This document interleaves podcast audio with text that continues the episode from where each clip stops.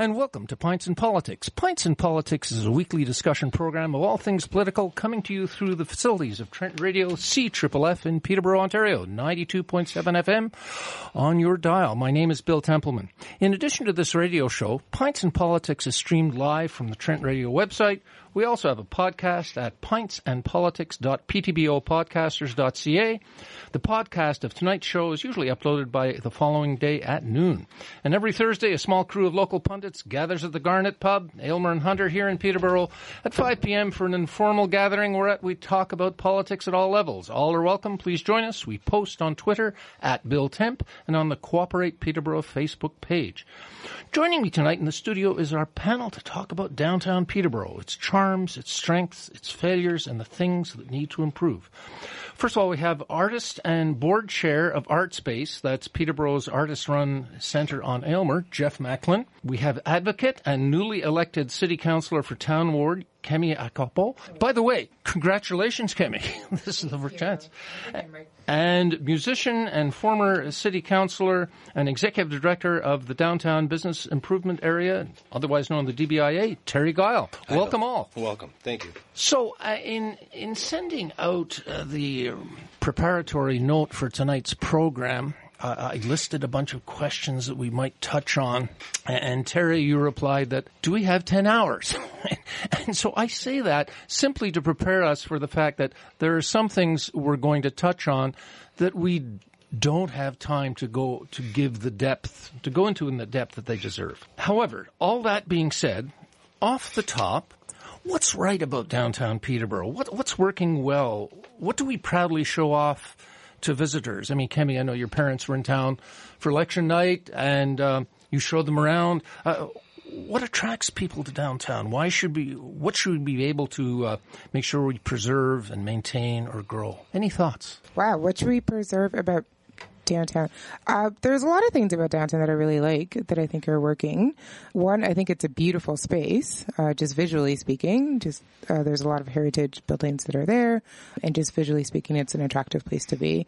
Uh, it's got sort of like the residential spaces. It's got the you know Hunter Street, the Cafe District, and George Street as well. And then it's also it's one of my favorite things about the downtown is our proximity to water. Um, like how many downtowns can you walk in that have like a river that's literally flowing through it? And having so many businesses close to that river so that you can go through it and access it. Also, just the feel of downtown. Um, it, it, has a different feel from the rest of the city, uh, and I appreciate that. Sometimes when I, you know, occasionally I do leave downtown, um, but when I when I return, it's a nice feeling of like, okay, these are my people. This is like my home. Yeah, but right. uh, I'll let the others answer. Gentlemen. Uh, I would just say that all you need to do is, um, this is fo- follow people like Carol Lawless on Instagram, and you'll see the beauty of Peterborough's downtown. Um, the historical buildings um, are the foundation of the mm-hmm. downtown, and and uh, to preserve those and to keep those going and have li- livable and lively things go- happening in them is a big benefit. Well, you know, I'd concur definitely. That this, this is Terry. Um, with, with with my friends here. Uh, the you know the the the heritage, absolutely. But I, will I'll go out on I'll go out on a different limb here, talking about preserving uh, the culture that downtown is known for. It's arts culture and entertainment mm. culture. I'm really, I can't believe, Jeff, you didn't jump on that one. Sorry, stealing your thunder. But, um, you know, we are definitely uh, the center for entertainment in the region. And, uh, you know, a who's who of musicians and artists uh, hone their skills in our downtowns, uh, bars and, and patios and pubs. And you know how much the spill meant to us uh, as mm-hmm. a community.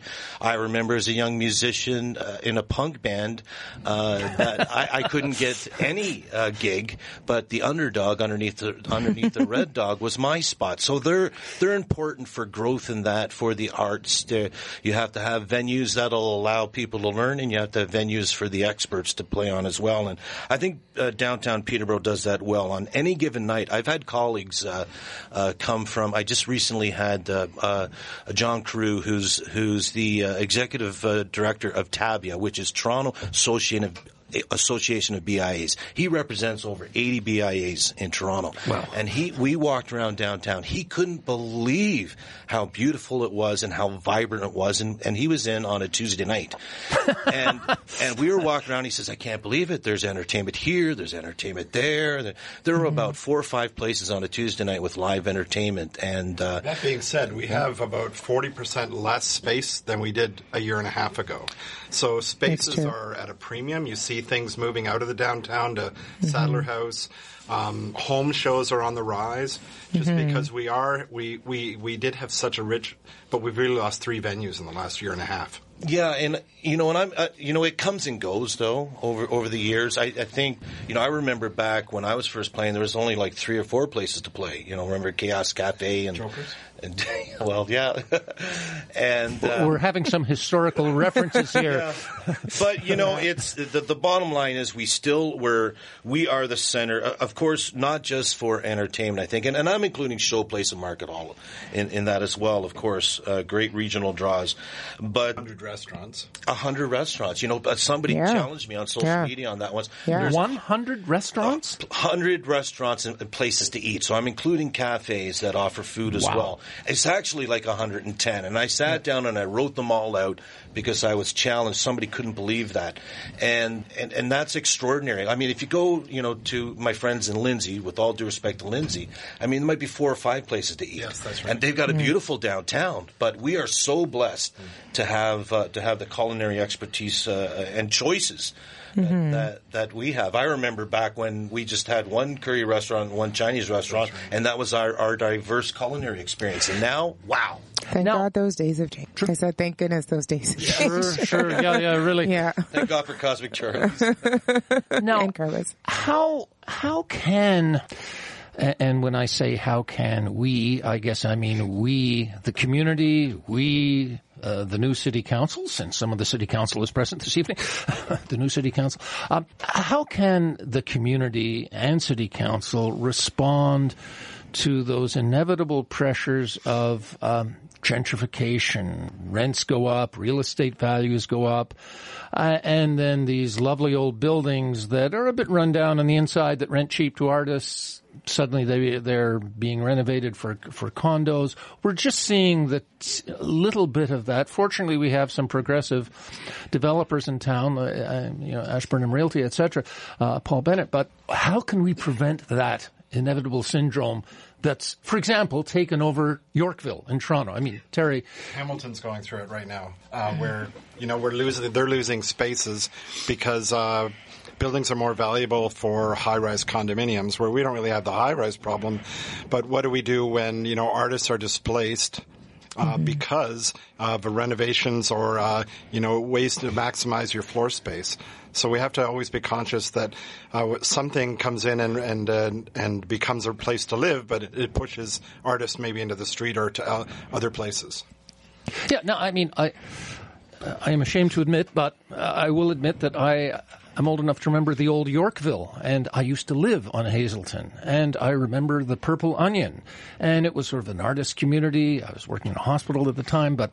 Um, it it was sort of funky. There were lots of different uh, venues for, for certainly for music. Uh, there were local artists in small galleries, and now Yorkville is this venue where the Rolling Stones say when they come to town in you know multi-million dollar hotels. It's a uh, another another economic class has moved in there, and of course generated huge value.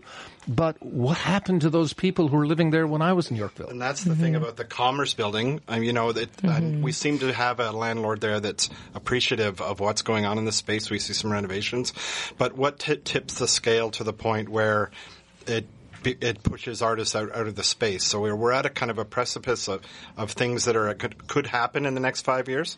So we have to be really careful, and the city council has to be really cognizant of those art, precious artist spaces because uh, when they go away, then the whole dynamic of the town changes because the arts and culture gets pushed out. Yeah, I think it's all about planning, right? Um, we had, you know, we're in the middle of an official plan right now, but yeah, definitely planning I mean, I think gentrification in some respects is ine- inevitable, but how do we do that in such a way that it doesn't push away, you know, artists, but also folks who are living downtown who can't really afford to live elsewhere and then are, you know, pushed out to the suburbs. It makes it even more difficult. Uh, but I, you know, I am really grateful for developers who do have a good understanding of, okay, well, this is important. I, I need to maintain it, but I also want to build other spaces elsewhere that will generate some money.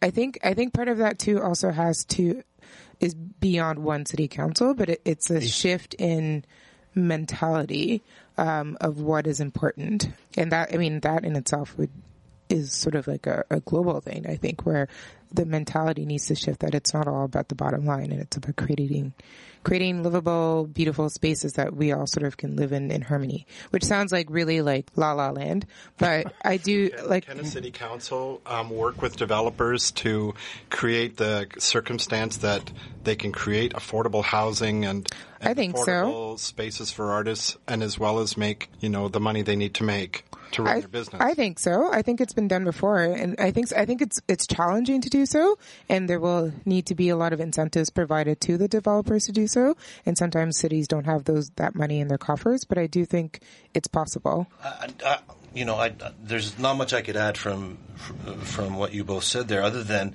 it, it not just affordable, but it could be profitable.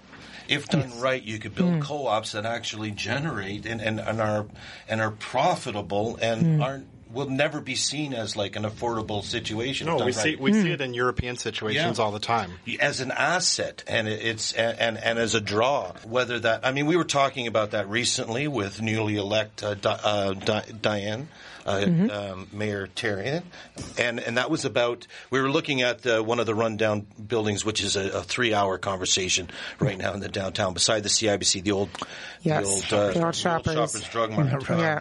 And we could, we could talk about that for a bit as well, absentee landlord situation. And but anyway, that that aside, we were talking about a building like that, just like we did, like like was done with the innovation cluster. Why can't we mm. have a mm. collection of, of, of artists, a collective, and and a building dedicated to them? And and I, I see a, a real positive in, in a situation like that where we could actually build like a kind of a small shopping mall that's dedicated to local art and artists and affordable spaces. I think that we've seen that in bigger spaces. They just opened a new space on the lakeshore in Toronto where it's like an innovation cluster for entrepreneurs, but for artists, so they can build their practice up and you hmm. know and have the space and the the tools and the things they need. And that's not doesn't exist in our city right now, but hopefully that's something that could happen. Do you know what it's called? I will find out for you. Okay, because I want to look it up. Okay, now how easy or difficult is it to run a bricks and mortar business downtown? What are the barriers? In other words, what what could our uh, city uh, council do to remove these barriers? What do you hope our newly elected council will do to make it easier to do business downtown? Well, I feel like I was here for people to talk to. yes, yes, yes. well, I, you know, I, I think we can make things quicker and licenses uh, and uh, zoning easier for uh, you know to get permits and that. Now, the city has done a, a great job this year. They've added a, a link on their website called uh, Biz. Bizmap or Biz? Uh, biz something. I should. I always struggle. Yeah. Because there's so many biz uh, Yeah. acronyms. Right. Um, but uh, uh, I think it's BizPal or something. Yes, it is. BizPal. Yeah, it is. So it's on the city website. So basically, you can go on there. It's like a one-stop shop, and you you just type in your business, so ha- hair salon or bar or whatever, and and it comes up with all the uh, permits that you need and where to get all those permits and the cost of all those permits. And not only that, but Peterborough Economic uh, Development will help you guide you through those. So they're there to help. They're you're just not enough alone. So things like that are good. I, I think we need to you know just cut red tape, just make things quicker. Like it shouldn't take you know four months to get a liquor license. Allow allow a business to open, go through a quick process, and let's get on with it. And again, with uh, with uh, repurposing buildings in that, and and let's cut the, these these long extended periods of time down and, and get places redone uh, quicker. But I think, and, and this this will be my pitch to Kemi, but I know she'll totally agree with me, 110 percent, because she's very progressive and she's extremely intelligent. The the city, I think, really needs to support more small businesses businesses by doing doing things that we all talk about but we talk about them like they're not going to help small business, but they will. Improve transit. Get people moving in and out of the downtown, not just shoppers or, or tourists, but let's get the workers in the downtown quicker and easier and more efficient.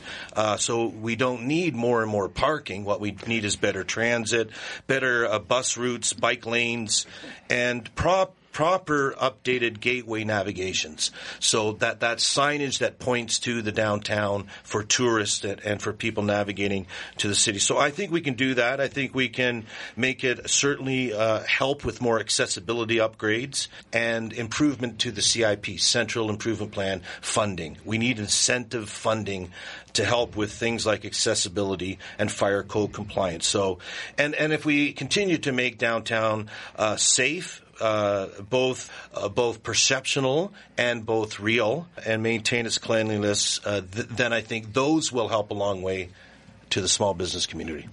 Right now, I have heard, and I, am sure all of us have heard. The naysayers. Not three weeks ago, I met an individual who said, "Well, you know, I, I don't go downtown. Mm-hmm. We don't want them then. no, no, no. We no, do. No, no, but there's this perception, and during the election campaign, yeah, uh, I definitely so heard that at the door. Sure. One right. of the one of the uh, candidates I interviewed said. Uh, and I thought it was quite an insight. And and uh, it said, you know, we don't need more police downtown. We need more patios. We need more citizens. We need mm. more activity. What's your take on that? Well, I can say that during the election, a certain candidate who didn't win talked about the downtown and used the term nobody wants to go downtown more often than not. So I think that's a mixed message even to use that term. Mm. We have to mm. stop saying that in any way whatsoever form. We mm. have to uh, talk about all the benefits of downtown and try to break that perception somehow. Yeah. So, well, it's something because when I was at the doors and people would say that to you know, to me, I would ask them, I was like, what would make you feel safer downtown? And quite, quite frankly, a lot of people didn't have a response. They were just like, well, I don't know. It's just this feeling that I have. And I said, well, I don't think it's more police. I definitely don't think more policing it definitely makes a place safer. I don't think cameras necessarily make a place safer because they're not preventative. They're just, it's more after the fact. I think having more people downtown would help, you know, because I think people tend to feel safer when there's more people around. But I, I do agree. I think we need to stop perpetuating this negative stereotype that downtown is an unsafe place. And we need to, not that we don't, we need to ignore people saying that it's an issue, but we need to stop talking about it that way, but rather promote the positives of what it is downtown. I, you know, I'm a young female and I live downtown and I love downtown and I, I feel fairly safe walking around most of the time. Um, even like late at night, I walked here late at night and it's dark but we do need to address people's concerns, but in a way that's um, not punitive to other people, but in a way that's more like bringing people in as opposed to pushing people out so that other people feel comfortable. Is there a cultural divide? Is there a downtown people and a not downtown people? I, I hear that people I say that there's so. like a West End mm-hmm. divide, right? Mm-hmm. So how do we break that? Because that's just people's routines or whatever mm-hmm. their built-in makeup doesn't allow them to go downtown. Well, the DBIA Bill, puts on a number of great events. Yeah. Well, uh, yeah. Like, they must be Kemi, attending those. Kemi, Kemi touched on that. Like, get people downtown. You know, not you know not a, not standing up to have a PCVS continue on as a school didn't help. Right. No, it didn't. Um, no. And, you know, we, we need to do all we can to, I mean, having a young generation uh, interplaying with the downtown. You know, my daughter went to PCVS. Walking downtown and walking past a panhandler does not bother her. An urban environment does not bother her. She knows it's safe and, and comfortable because uh, she grew up in that. So, so the, mm. the, the, loss of a school is, is, is uh, like, like PCS is a big thing. But I will say it's bringing people downtown. So we have, uh, in the last last five years since I've been with the DBI, we exponentially have increased the amount of events. Uh, from mm-hmm. the, the, we've added uh, Pulse, we've added live and local lunches, we've added Big Band Day, uh, mm-hmm. you know, on and on and on. And it's to bring more people to the downtown. We've also enticing them with free Wi-Fi in the downtown, which yes. is really uh, essential for students from Trent and Fleming. How can we get a campus downtown? Well, we've been Ooh. we've been we've been fighting for that Yeah. forever. Yeah, that Every would be great. We can uh, they're, they're, they? Uh, I think uh, Dr. Groarke locks the door whenever he sees me walk on campus. oh, here comes Guiel again. But you see other places, even this the university that he came from. They have campuses now in uh, neighboring towns, right? Where Mm-hmm. In the downtown of um, Brantford has a has a campus. Does it really? One of the universities, Oh, wow. University of Waterloo. Well, I think that the city also missed its chance of having an art, uh, uh, sorry, um, a museum hub in the downtown with the art gallery, canoe museum, and that we missed that opportunity. We fought the DBI. We fought hard to make sure those facilities were kind of in centralized in the downtown because we we believe in the synergies. I know some people might not believe uh, uh, follow me on that, but but There's something, a huge benefit when you go to Toronto, and I realize it's an expensive city, Mm-hmm. but you can walk from the ROM to the AGO, you can walk to the Ripley's Yes. Aquarium. You can, that's where people look for those attractions. Mm-hmm. Right, the hubs. But we're yeah. definitely putting our money where our mouth is. The DBI. I mean, we we, we got this incredible vibrancy program where, Yeah. where um, the the C- can you tell us Yeah, a bit about so so this year we put around eighty-seven thousand dollars towards our what we call a downtown vibrancy program every year, and we're partnering with uh, a, a Green Up, which is a wonderful organization. See, we're more about partnerships now. That's how you can leverage funding and and and get grassroots support for projects. Just don't go ahead and start doing stuff sit down with, with people and and uh, and actually ask the community what, what it wants. So we uh, we reached out to do this uh, vibrancy program. So so you know down by No Frills along the uh, Millennium Park Trail east east of there, we took this road to nowhere and we depaved it. And now if you go down there, you'll see it's ready. It's got some plantings in there, and we're spreading some soil, and we're going to make a, a beautiful uh, kind of uh, uh, public space there. And we're gonna, we've got these projects coming. Wait to see what we got planned for uh, next year.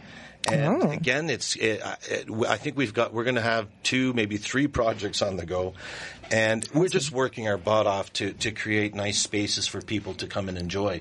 So that's one thing that we did. And as and as far as the perception issues, you know, we've also shown some great, I think, some great leadership in that. Uh, we partnered again, partnerships work with the uh, warming room, and we launched uh, this year uh, the One City uh, Peterborough uh, uh, group, which we have a clean team that goes out and micro cleans the downtown, and they're they are they come from uh, the warming room uh, helps uh, uh, facilitate uh, a group of people that are kind of challenged with with job opportunities, and, and they- how's that working? phenomenal. Great. It's the best thing I think I've ever been involved in, and uh, and they love what they do. So instead of somebody yelling at them thirty times a day saying "get an effing job," they're going up and saying "wonderful job."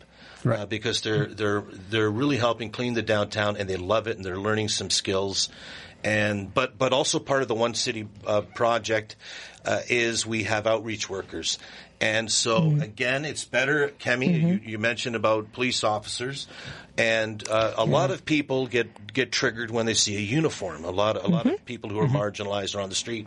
I but get triggered when I see it. You know? well, yeah, a lot of people do. Yeah, well, I, I do. I'm a little heavy on the on the foot pedal on my vehicle, so I I, I, I see them a lot It's a actually. different kind of trigger, though. Different. yeah, I, I got the deserved trigger. Yeah. but you know they but we so we have these wonderful outreach workers who are who who know the people's names know whether it's just off the med that week or or or or what what have you and they're able to de-escalate or, or resolve issues in the downtown and and when we ran that pilot program for 4 months we saw a dramatic uh, decrease in in in issues or or complaints or calls to the office it really worked well and and let's let's face it when you have an outreach worker uh, working just above uh, uh, you know, for, for 20 odd bucks an hour, as opposed to a police officer at $68 an hour. It's great savings to the city It is, to have, yeah. to have somebody who knows the, knows the person, who can de-escalate it in a, a non-punitive uh, way. Okay. And, and I think that saves a taxpayer. And just to jump on that, one thing I was going to say, uh, particularly to folks who are like, "Oh, I'm too scared to go downtown," and you know, and I never go. It's well, if you never go, you'll you'll never get to know it. And one thing that really helped me to feel even safer was was volunteering with the warming room because through that process, I got to know a lot more people uh, that I would see on the streets. And then it, then it's no longer like, oh, it's that guy that's sitting in front of CIBC. It's like, oh, actually, that's like Bob. Uh, Yeah. you know, and you know, Bob sometimes like yells randomly, but it's okay. He's just that's just the way he is. Um, so I think the more you familiarize yourself with something, the less scary it can be. So Yeah. Now Yeah. there there is something about Peterborough. There are some dynamics in this part of Ontario that are beyond the control of anyone here in town. For example, there is a lack of sufficient services for vulnerable or at-risk people in the surrounding counties. Yes. Whereas Peterborough, we have at least some of those services. Uh, so those people come to town seeking support. On the housing front, uh, current fire code regulations dictate that rental accommodations uh, have to meet stringent and expensive safety conditions before being certified as rental properties. Some owners of historic downtown buildings would rather leave their buildings vacant than take on these renovation costs. So I, I've mentioned a few different dynamics. Uh, are there? Uh, what are some of the other dynamics that affect downtown? That we really can't that that are not within the control of people who live here and how do we manage those not in control of the people that live here. I, I think I think um, we can control the things in, in our community. It's, it's how we lobby. It's it's you know we, we have all the levels of government here, and yeah, if you know if council and if our provincial representatives and our federal representatives set those as priority based on our community, then you know we can move things at, at, at this level. I think you know the for as far as the our city council, uh, again I go to the CIPs, which are, is the Central Improvement Plan, the enhancements. When we're looking at, uh, so we have this wonderful, r- robust program at the city that's. Um, I shouldn't say we, but uh, I'm with the DBI, not the city, really. But, but uh, Kemi, you have this wonderful. Uh, uh, I haven't been voted in. I haven't been sworn in yet.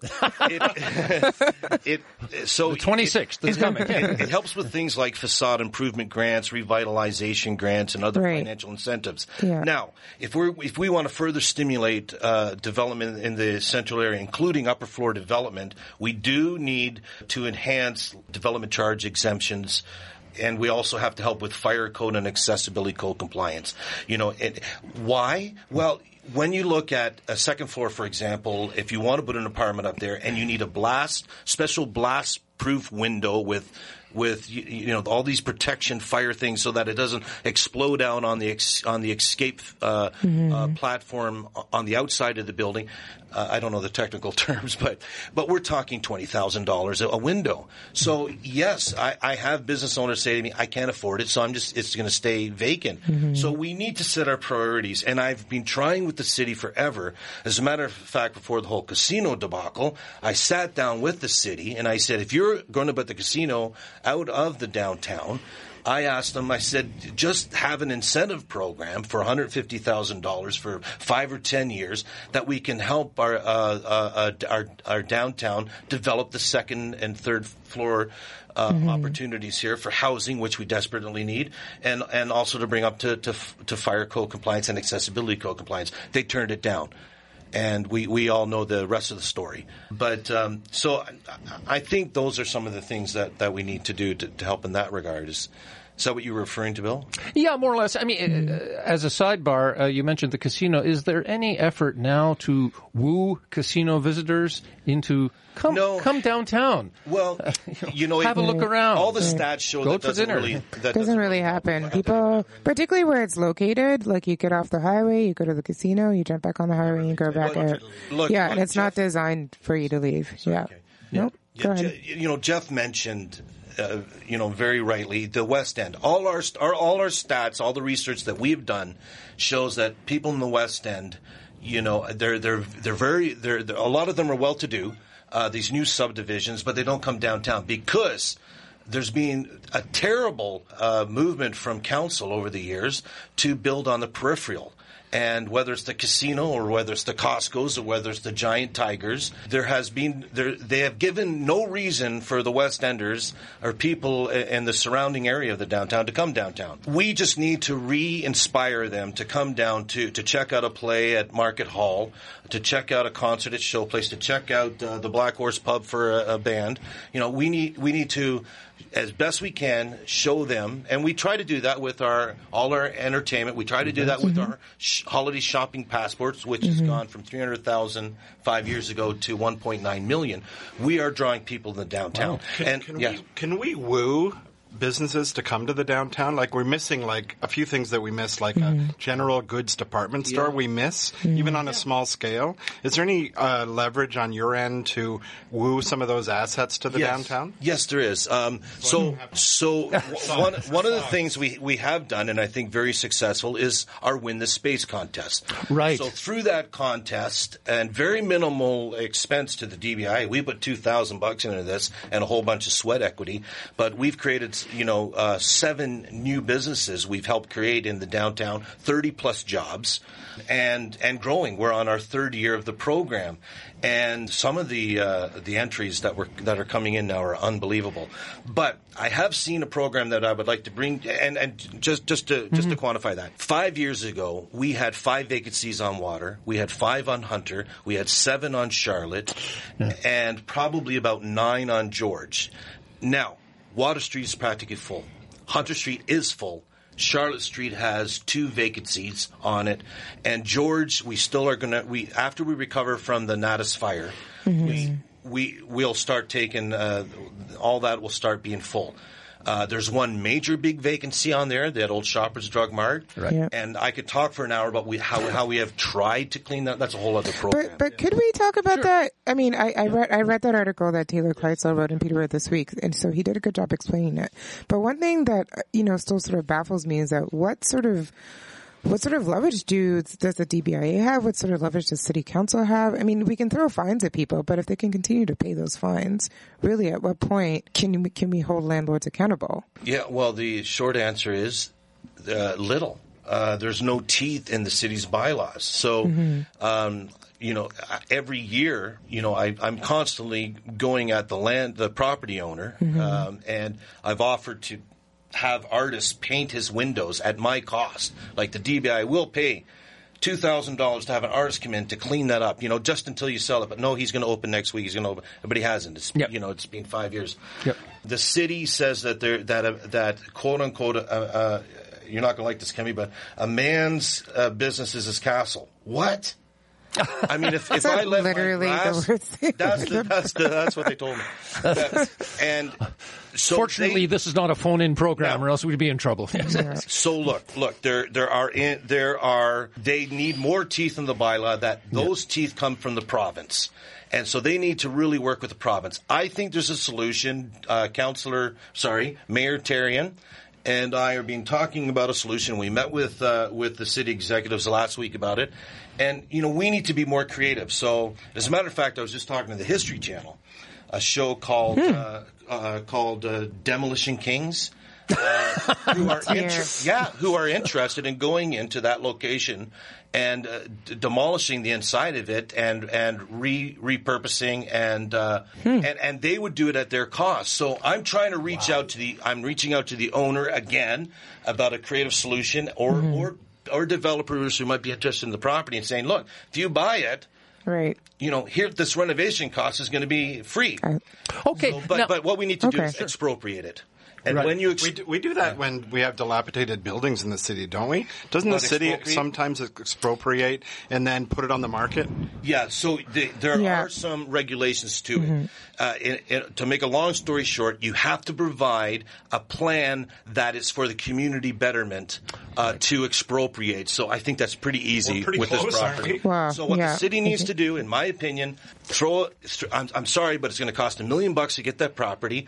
Uh, it's worth probably seven. Okay. So buy the property. It's got good bones. Knock it down. Make it a make a parquet, a little par, little parquet. Link it to the back walkway. So now you have a nice walkway in between Hunter and Simcoe. We need to clean that back way up. It's heavily used, so we can have a lot of fun with it. But you need to also get a little bit of property from the Bell lot behind it, and you can do Mm-hmm. Yeah. a wonderful little. The lot is underused. Through the design charrette, though, a lot of those kinds of ideas came to the foreground where we Yeah. were putting in walkways that came through blocks.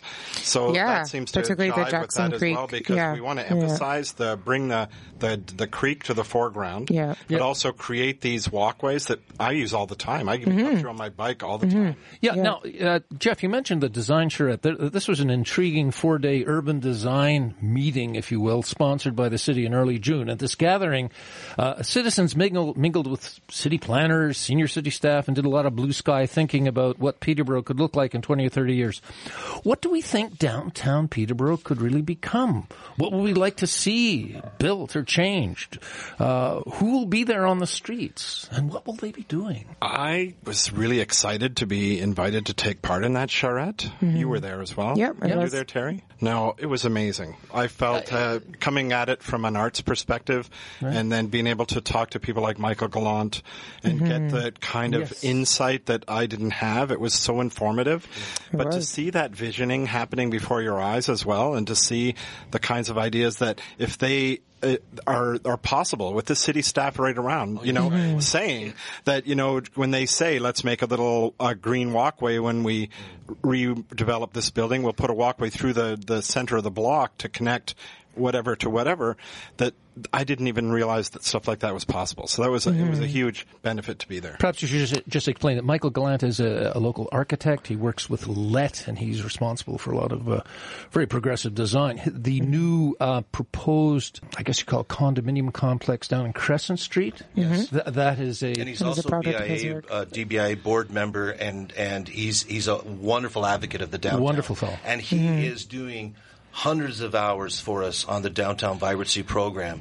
And again, most of that Pro bono, Yeah, yes, yeah. pro bono. But but, Yeah. but in finding out about that condominium development too, Mm-hmm. I learned that there's a Crescent Street plan that I Yeah, never master heard plan. referred Yeah. to before. Yeah. and I want to know if plans like that are being considered and and uh, adjunct to our overall plan that we're working on now, or are you know because apparently all these little areas of the downtown ha- often have had thought put into Mm-hmm. their own before. plans.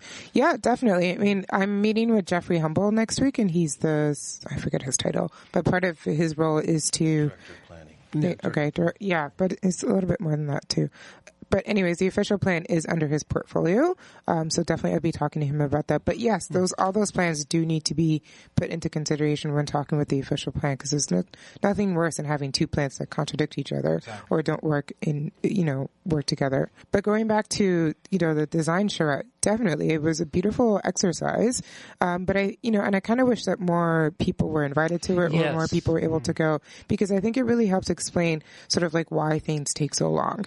Um, They did or have like an end meeting. Yeah, often it wasn't city's well really attended. poor at Planning. disseminating information, so people know meetings are happening. Yeah, yeah, or Which, putting know, them, like- paper ads just don't cut it anymore. And, No. and I can always Yeah. Mm-hmm. see the ramping up of that. So that really needs to happen. yeah, that's definitely something that I'd be It was looking so- into. Just to piggyback on your point, I mean, it was so wonderful for for a citizen. I mean, I was able to have a, a short conversation with the uh, the uh, city staffer in, in charge of fire safety, and, and learn Right, the trick yeah. about why this is why streets have to be a certain width. Exactly. Et Yeah. cetera. Things that we don't, we're not aware of or consider. But yeah, in terms of what downtown could look like, I mean, are we talking blue sky or are we talking realistic? But I think, um, definitely one thing that I, I, is a great idea is the daylighting of, of Jackson Creek, which essentially would be walking, you know, walking along Jackson Creek and removing all the cement or buildings that are built atop of it to make it visible. It would cost a lot. I mean, the city would have to buy some property that is on the, along the way, but I think that would be, I think, wow, it would really transform our downtown. I think it would be quite You already excellent. see the fun things that are happening down at um, Engage Engineering, right along the river Yes. south of King. Yeah, you yeah. Know, the, there's Yeah. often art installations there during Arts Yeah. Week, and Yeah. a lot of that could be carried through the whole downtown to the only cafe Yeah. and beyond. Yeah, I think it could be a great attraction. Sorry, No, Terry, no. go No, no, it's okay. The the uh, and and Kemi, you're going to be excited about our potential next project next year. Then for the vibrancy, uh, because Michael Gallant and our downtown vibrancy team are really uh, are really excited about wanting to open up that that waterway. Okay. In, in the center of, of our downtown. That's um, I went on a bit of a, a rant and I didn't answer Jeff. I was talking about the the the, the trajectory of, of the businesses downtown. Terry, you're, Right. you're wearing a Harley Davidson shirt. You can rent. and a ring. Did you notice he's and, got a and ring? a ring. Several rings.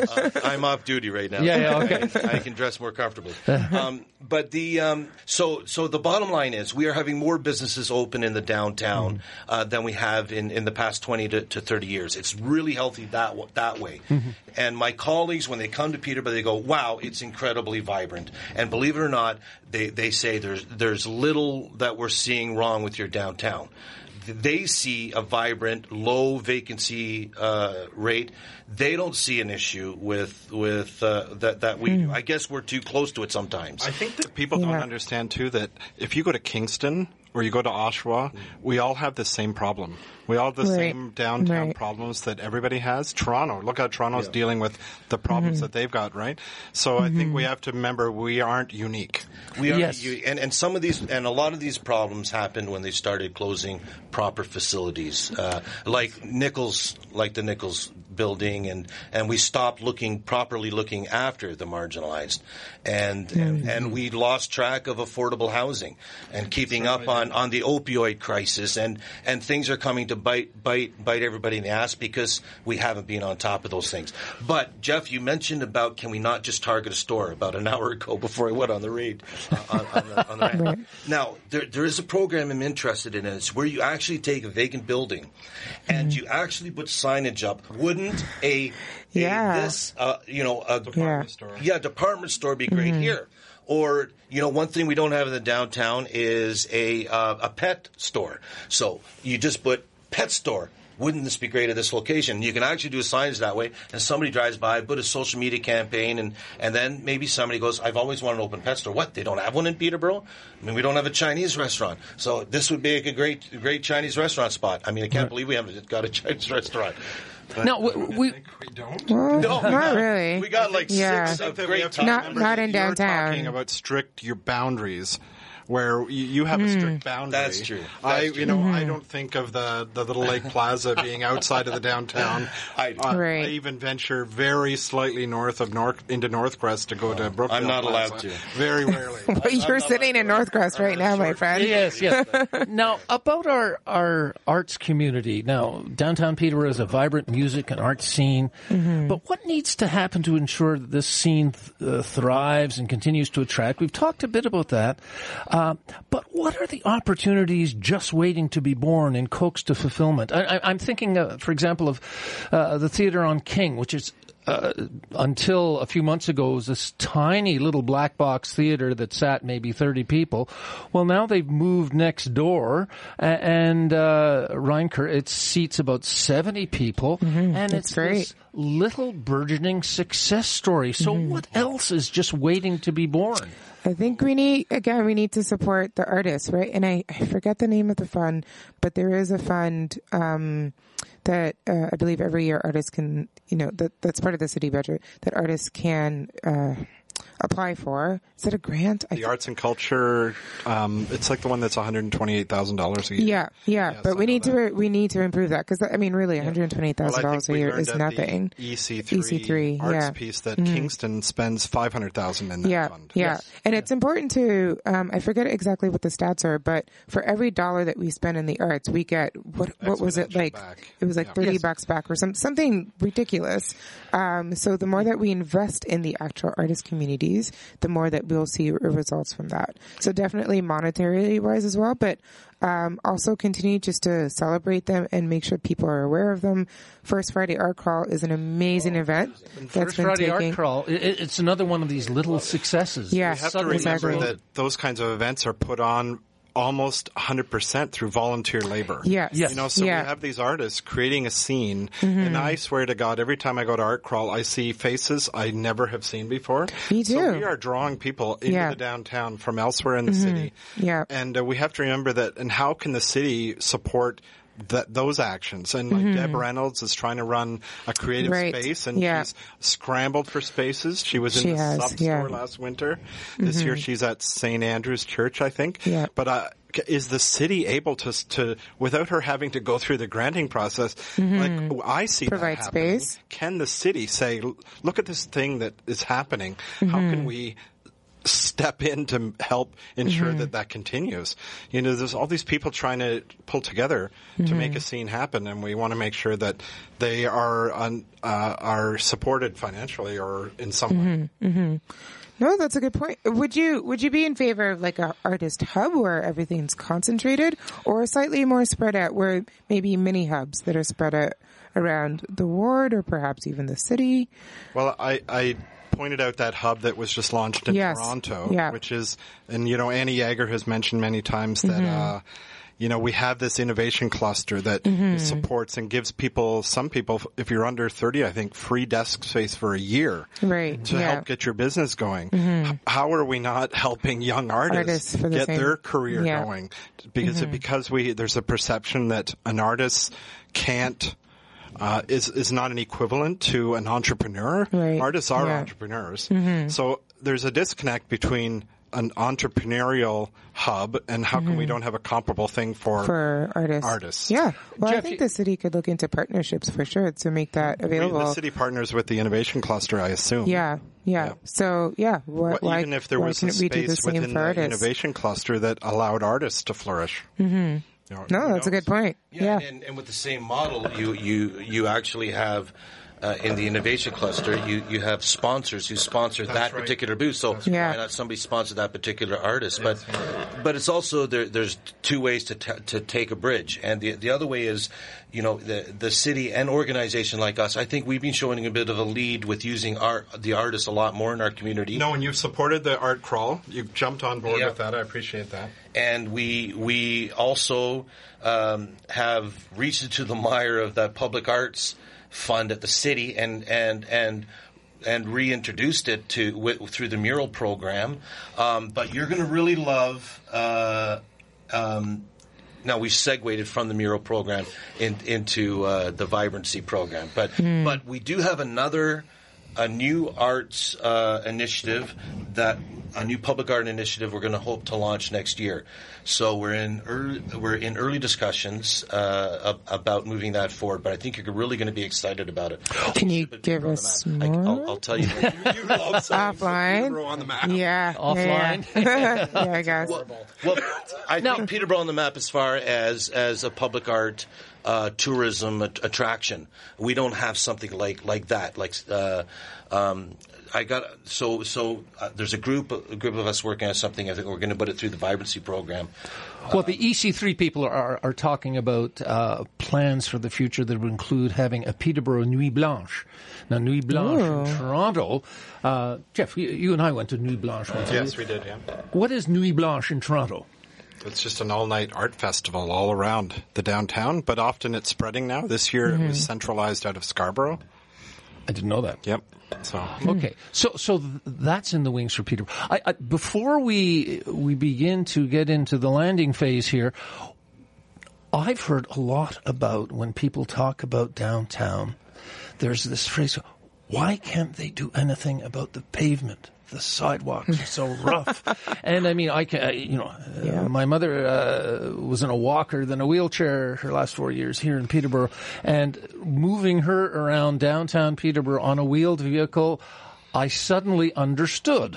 it is tough. I mean, Yeah, we have to Can't make it more accessible. I can't believe Simcoe Street in front of the bus terminal is so rough. Uh, yeah, that street is Our is an, expensive an buses are embarrassment. Driving over that all Yeah, the time. yeah, It's yeah, crazy. yeah. Well, uh, I'm going to get a little uh, emotional here, but I mean, it, I think there's been too many years of neg- neglect from from City Hall about investing in the downtown, and um, uh, we have we have haven't blinked about putting. You know, 50 million at the airport and going to throw another 20 million there, millions and millions and millions. Right. And, and we have not properly, and when I say we, not us, the DBI has invested heavily in the downtown, but the city has not invested enough in the downtown. Um, we're going to see a nice urban park. We're going to see Charlotte Street redone. There's gonna, a Yeah. lot of positive The things there, but really the last big item, uh, other than the library, which I think was uh, there's a lot of mistakes. I think with with the design and and uh, that structure. Why couldn't you build uh, uh, uh, apartments above that, uh, Yes. housing and affordable housing above it, so you have a dedicated clientele for the library? So what a waste of space there. Um, this is my opinion. Um, You can. but- I wasn't. but I think, but the last major major investment they did is Millennium Park. Sure. And Mm-hmm. and so let's invest in, in that. And yes, there's a lot of infrastructure that's that's really being But if we can't buy, get the city to buy in on putting that second level on the library to put housing above there, Mm-hmm. somebody has to manage it, Peterborough Housing or somebody. If we can't get the city to buy in on stuff like that, how are we ever going to get developers to buy in on stuff like that? Well, aren't they starting to see the crunch now uh, of of not of not doing those spaces of intensification, Mm-hmm. and and now it's all coming back and biting biting them in the butt. The good news is, people out there, don't despair out there in Peterborough land. Listen to this podcast, we've got a new, I think, the one of the most uh, intelligent councils we've had in twenty or thirty years, and and I think we've got a very diverse council and a very progressive council, and and and I believe that the next four years are going to be some wonderful years for Peterborough. When you look at who's in the leadership role at Peterborough Economic Development, at the City of Peterborough, and the mayor's chair. Uh, Dare I say, at the DBIA and the Chamber of Commerce, we've got a, I think, a dream team in place that works together, that that that cares about this community, and people like Kemi are going to take us. Uh, uh, uh, ta- I feel very confident in the downtown in Peterborough over the next years with with this council in place. So, Now, I Yep. thank you, Terry. I, I would be remiss if I didn't give just some airtime to Peterborough as a hockey town. Where is the new arena going to go, Oh, and could that be downtown? You want me to take this one? I mean, I feel like I know what Terry's answer is going to be. Uh, I mean, yeah, Peterborough definitely is a hockey town. Uh, we do need to fix memorial, either fix Memorial Center or build a new one.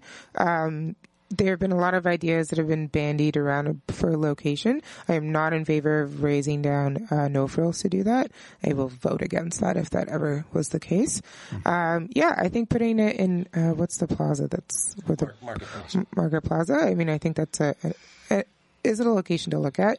But I mean, I, I I do like where it is. I don't necessarily think it has to be downtown, but I think that we could we could do a better job at drawing people downtown who are going to those games.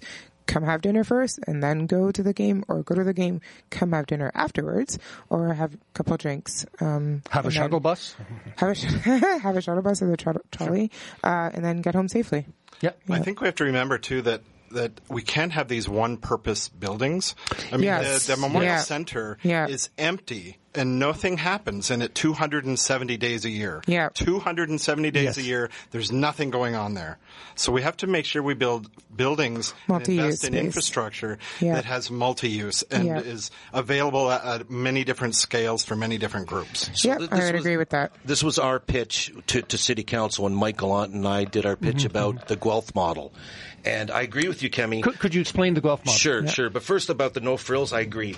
Uh, a downtown with a grocery store is a major blessing. Yes. Every BIA says we are so blessed because we have two. We have no frills yeah. and we have Freshco. Right. If you want to intensify and have people living downtown, you got to have grocery stores. Um, so I don't like that. Plus, I think there And be- schools. and there's a lot. Yeah, and schools. there's a lot better use for for a facility by the water than a hockey arena. So a- yeah. I think Market Plaza, but and and the Guelph model is very simply because we're running out of time. You can have developers pay for uh, pay for a large portion of the construction of your arena by giving them the property to build the condos, build affordable housing. Uh, you can knock off a lot of, of check marks on your on your needs lists. Uh, and, and the city has got a, a lot of property there in bad disrepair, might I add. Look across from Holiday Inn, that little section by Market Plaza, all this grassy knoll there. Uh, but they own quite a lot of land there, and pl- plus the old public works yard. We can do a major development there. We can clean up a really outdated 1976 uh, architecture Multi-use facility. a multi-use facility with proper housing overlooking our most uh, precious uh, uh, p- part in the city, uh, the, the the little lake. And uh, I think we can, um, I, and we're going to continue to make a strong pitch for Market Plaza as the location. But if, if uh, council sees uh, that this is value for for that amount of money, and that's a tough decision It Kemi, is, that yeah. got on your plate. That's a lot of money. Yeah. Okay, we're down to last words. Last impressions. You want to leave people with downtown? Thank you. No, you go ahead, Jeff. I, I, I, can have love the last word. downtown. I'd like to see it prosper. I like a lot of the things that are happening, and I feel very positive about where we're going. So. You go ahead. I'll have the last word. You've been told, Terry. Look, the, the downtown is a phenomenal place. Uh, if you haven't been down there, give it a chance. If you have, uh, if you love downtown and use and, and use it uh, daily, thank you very much.